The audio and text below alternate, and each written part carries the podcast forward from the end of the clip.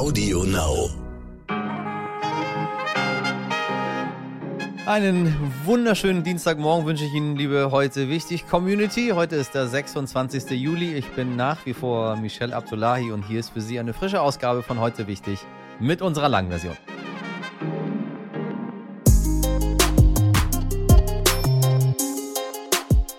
Die Corona-Krise. Ich weiß, ich weiß, Sie können es nicht mehr hören, Sie wollen es nicht mehr hören. Wir müssen durch. Hat viele VerliererInnen hervorgebracht. Menschen auf der ganzen Welt haben ihre Jobs verloren. Berufsgruppen sind gänzlich verschwunden und Unternehmen mussten Insolvenz anmelden. Es war eine wirklich, wirklich schlimme Zeit. Ist es eigentlich immer noch. Doch neben all den negativen Auswirkungen der Pandemie gibt es auch GewinnerInnen dieser Zeit. Sie wissen, die Medaille, die Dualität, zwei Seiten, doppelte Macht immer auf der Welt. Gewinner und Verlierer. Wussten Sie zum Beispiel, dass man sich mittlerweile über eine App Lebensmittel bei digitalen Supermärkten bestellen kann und die dann in weniger als 10 Minuten vor ihrer Haustür geliefert werden. Falls Sie nicht gerade in einer Großstadt wohnen, wirkt das vermutlich erstmal ziemlich fremd, aber für Menschen aus Hamburg, Berlin oder Köln ist es seit zwei Jahren alltäglich, die Fahrradkuriere auf den Straßen zu sehen. Vor zwei Jahren hat die App Gorillas in Deutschland mit diesem Geschäftsmodell angefangen. Mittlerweile gibt es noch einige weitere Anbieter. Um herauszufinden, welche Wandlung wir in diesem Bereich in den letzten zwei Jahren erlebt haben, wie sich das Geschäft mit Lebensmittel-Apps in den nächsten Jahren noch verändern wird und warum das alles vielleicht nicht ganz ganz so perfekt ist, wie es auf den ersten Blick scheint, habe ich mit meiner Kollegin Denise Wachter gesprochen, Kulinarik-Expertin des Sterns, und sie hat eine Kolumne geschrieben, bei der sie Gorillas und Co. ganz genau unter die Lupe nimmt.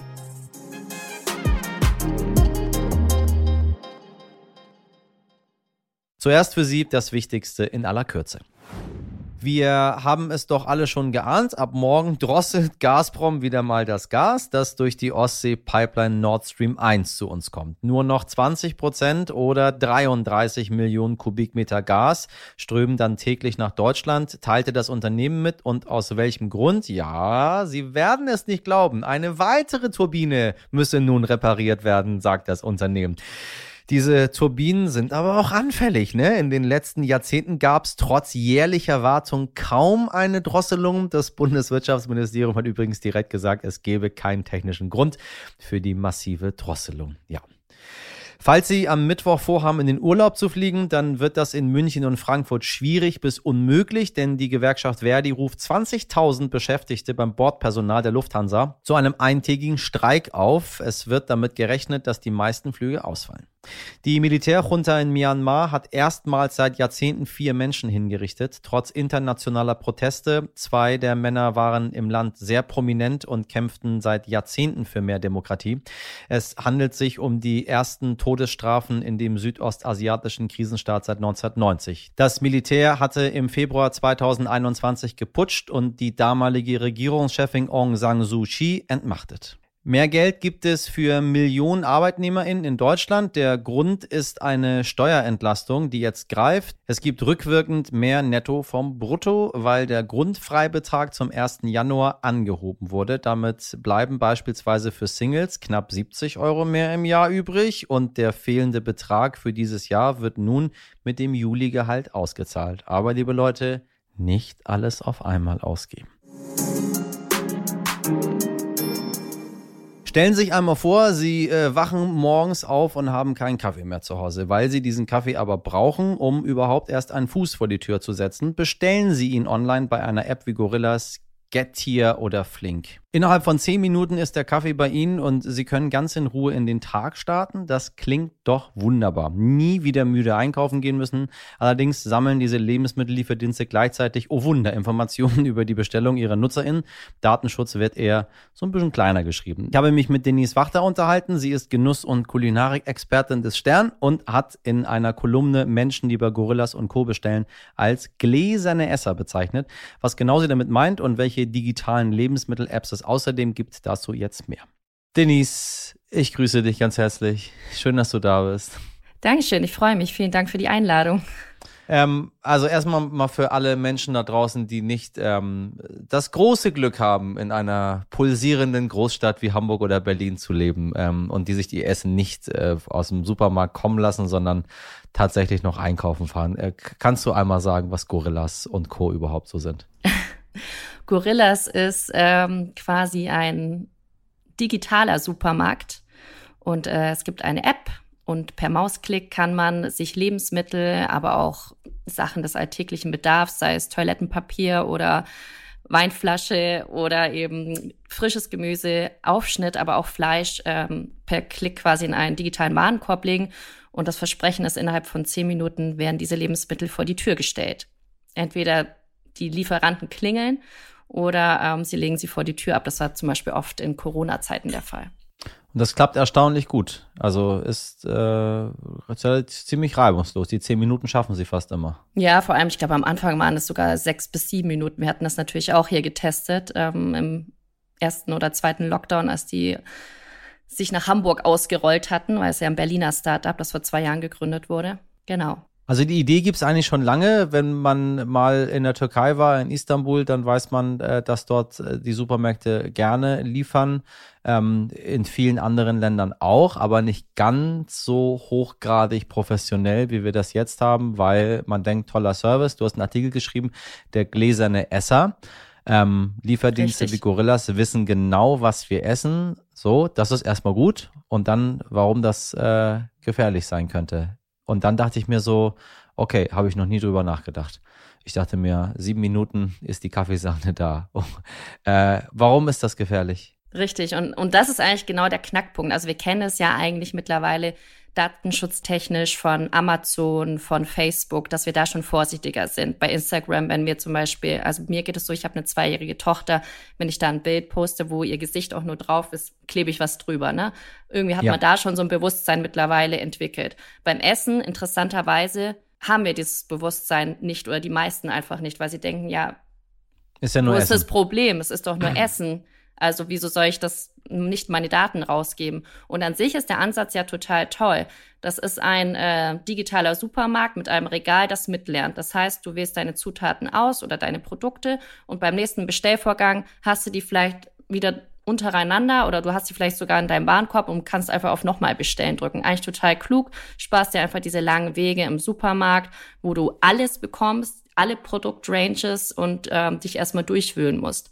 Das Gefährliche ist halt, ähm, und das sagt, ähm, sagen Experten, beziehungsweise mit einem, mit dem ich darüber gesprochen habe, der sehr viel ähm, dazu recherchiert hat, ähm, was die Digitalisierung mit unserem Essverhalten oder mit unserer Ernährung macht. Das ist Hendrik Hase, der ist auch Food-Aktivist. Und er sieht halt die Gefahr ähm, vor allem darin, dass äh, wir in eine Art Filterblase rutschen. Das heißt, ich beschäftige mich zum Beispiel sehr viel mit äh, Ernährung und auch mit guter Ernährung und würde jetzt sagen, dass ich äh, mich sehr bewusst auch ernähre. Das heißt, in meinen Warenkorb würden halt jetzt frische Lebensmittel kommen, wie Obst, Gemüse, Tofu, was weiß ich. Ne? Aber es kann natürlich auch das ähm, komplette Gegenteil sein. Jemand, der zum Beispiel sehr viel Convenience Food isst, sehr viel Chips, sehr viel Schokolade, Süßigkeiten, der kriegt halt am Ende auch nur diese Sachen ähm, vor, vorgeschrieben, nicht vorgeschrieben, sondern vorgeschlagen. Und könnte natürlich passieren, dass er sich in so eine Spirale verfängt und sich schlecht ernährt. Also der, die App, die weiß ja nicht, wie wir uns ernähren, beziehungsweise sie weiß ja nicht, wie gesunde Ernährung geht per se, sondern sie bildet ja einfach nur die Kundenwünsche ab. Und das könnte natürlich eine Gefahr sein. Eine Gefahr. Während du das erzählst, dachte ich mir, ähm, wäre ja schön, wenn die App das wüsste und wenn ich den ganzen Tag nur Schokolade und Chips bestelle, mir ab und zu auch mal, weiß ich nicht, eine Birne oder eine Orange zwischendrin anbietet. Also, ähm, oder will man das gar nicht? Also, was will dieser Algorithmus von mir? Will er wie bei Instagram und Co., dass ich so viel Zeit wie möglich auf dieser Plattform verbringe und in dem Fall jetzt, wenn wir über Gorillas und so gehen, äh, so viel wie möglich das kaufe, was vielleicht am gefälligsten ist, am einfachsten ist, was mich am meisten süchtig macht, vielleicht wo der meiste Profit drin zu holen ist für den Anbieter. Also was will dieser Algorithmus von Ich glaube einfach die Bindung an die App, dass man das halt wieder macht, dass man wiederkommt. Und wenn dir jemand dann vorschreibt, ey, hör mal auf, das zu essen, das ist schlecht für dich, ich würde dir jetzt lieber hier die Orange empfehlen, wieso sollte man dann noch auf die App gehen? Also es bildet ja schon wirklich dein, deine Wünsche ab. Ähm, es gibt in den Apps auch immer mehr Aktionen. Ähm, wie sehr, also es ist, es ist schier unendlich, wobei man sagen muss, in Deutschland ist es alles relativ neu. Wenn man in den USA ist, denkt man sich so, okay, Halleluja. Ähm, Uber bringt auch Essen. Stichwort Uber Eats. So, äh, wir haben Lieferando im Laufe des äh, Lockdowns mal flächendeckend und da auch wirklich nur in den, in den Großstädten kennengelernt. Wenn man jetzt wie auf dem, auf dem platten Land wohnt, ähm, dann ist da auch kein Lieferando. Aber äh, wie sehr profitieren ähm, Händler und Restaurants äh, von, von sowas wie Uber Eats?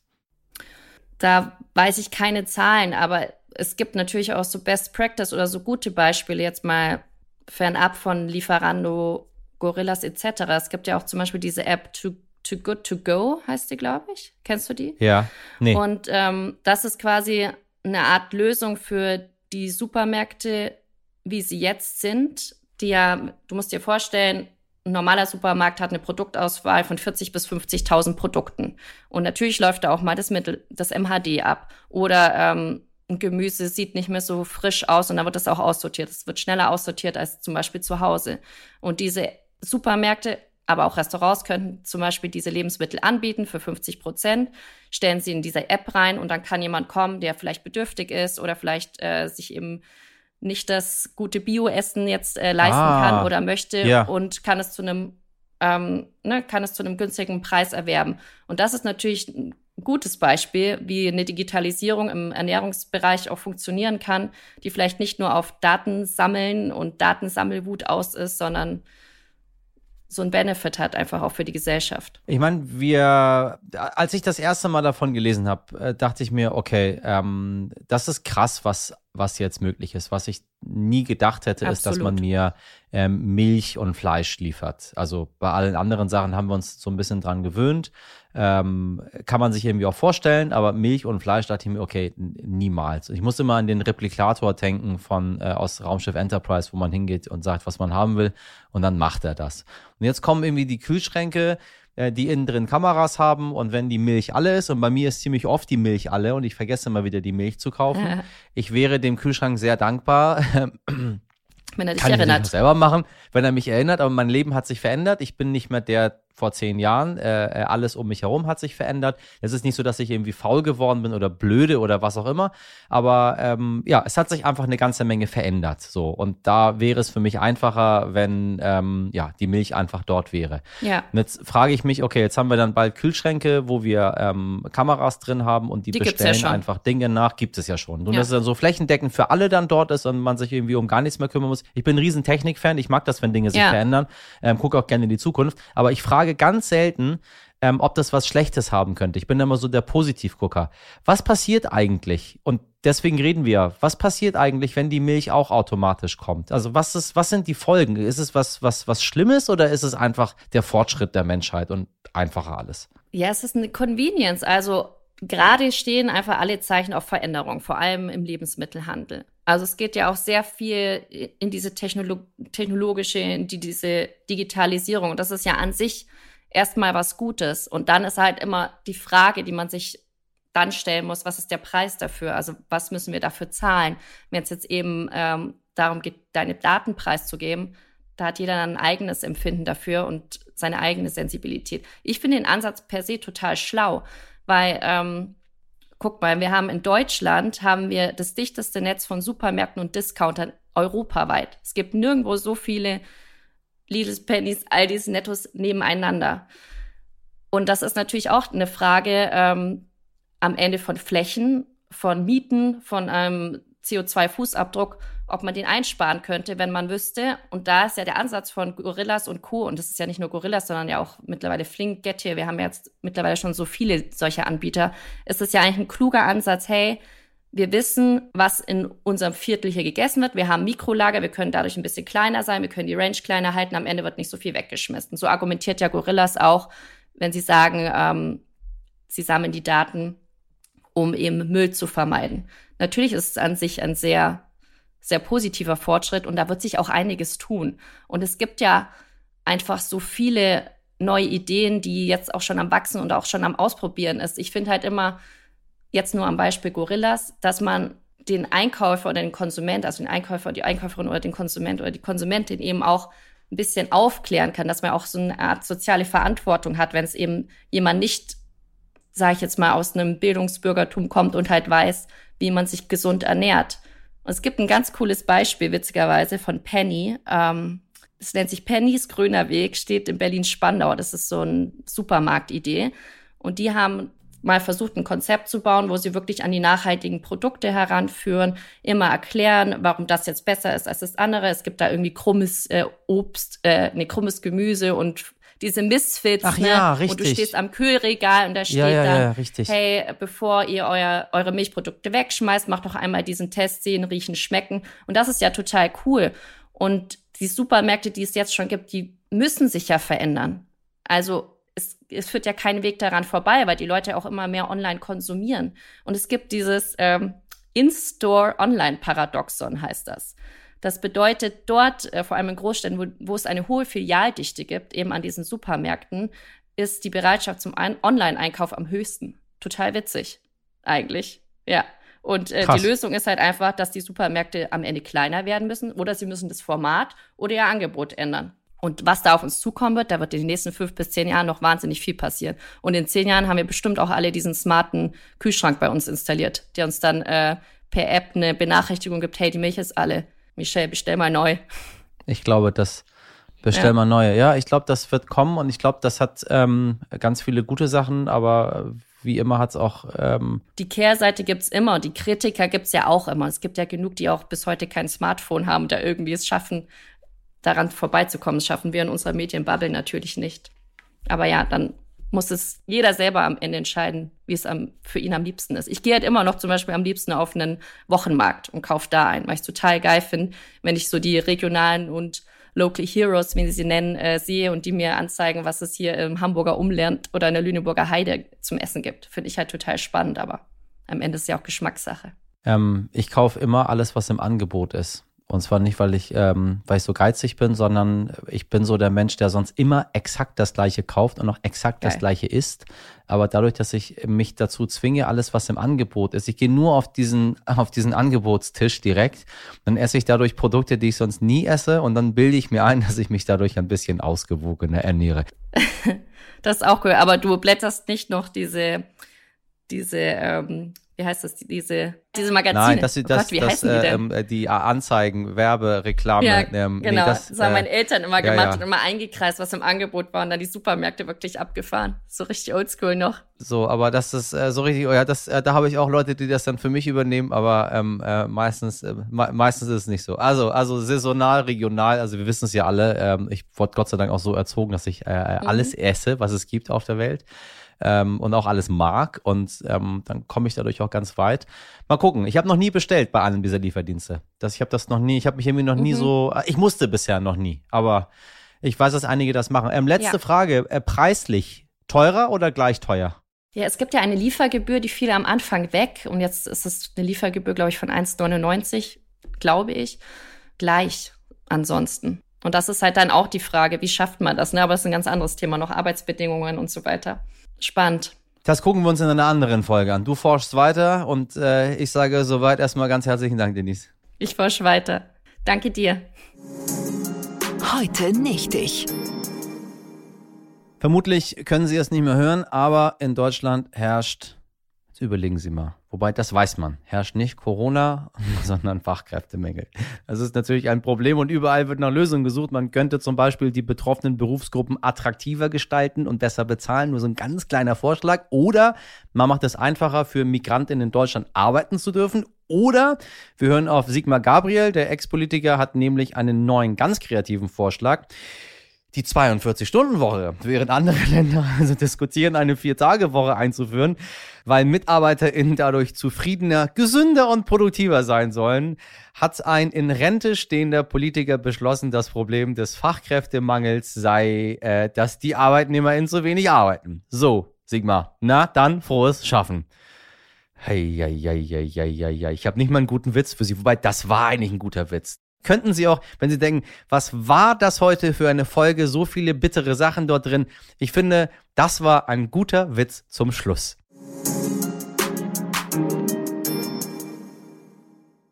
Und zum Schluss, apropos, würde ich Sie gerne noch etwas fragen, liebe HörerInnen. Bislang ähm, muss sich jeder und jede Corona-Infizierte mindestens fünf Tage lang isolieren. Jetzt werden Stimmen laut, die die Abschaffung dieser Quarantäne fordern. Wenn man keine Symptome hat, soll man auch arbeiten gehen dürfen. So, meine Frage, wie sehen Sie das?